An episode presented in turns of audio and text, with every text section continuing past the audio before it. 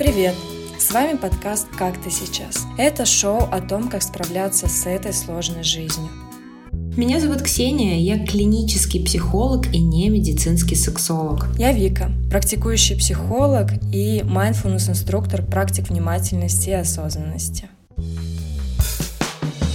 И мы будем рассказывать о том, как преодолевать трудности, с которыми сталкивается каждый человек в отношениях с партнерами и родителями, с коллегами и самими собой. Мы будем делать это адекватно, с юмором и ссылками на научные исследования.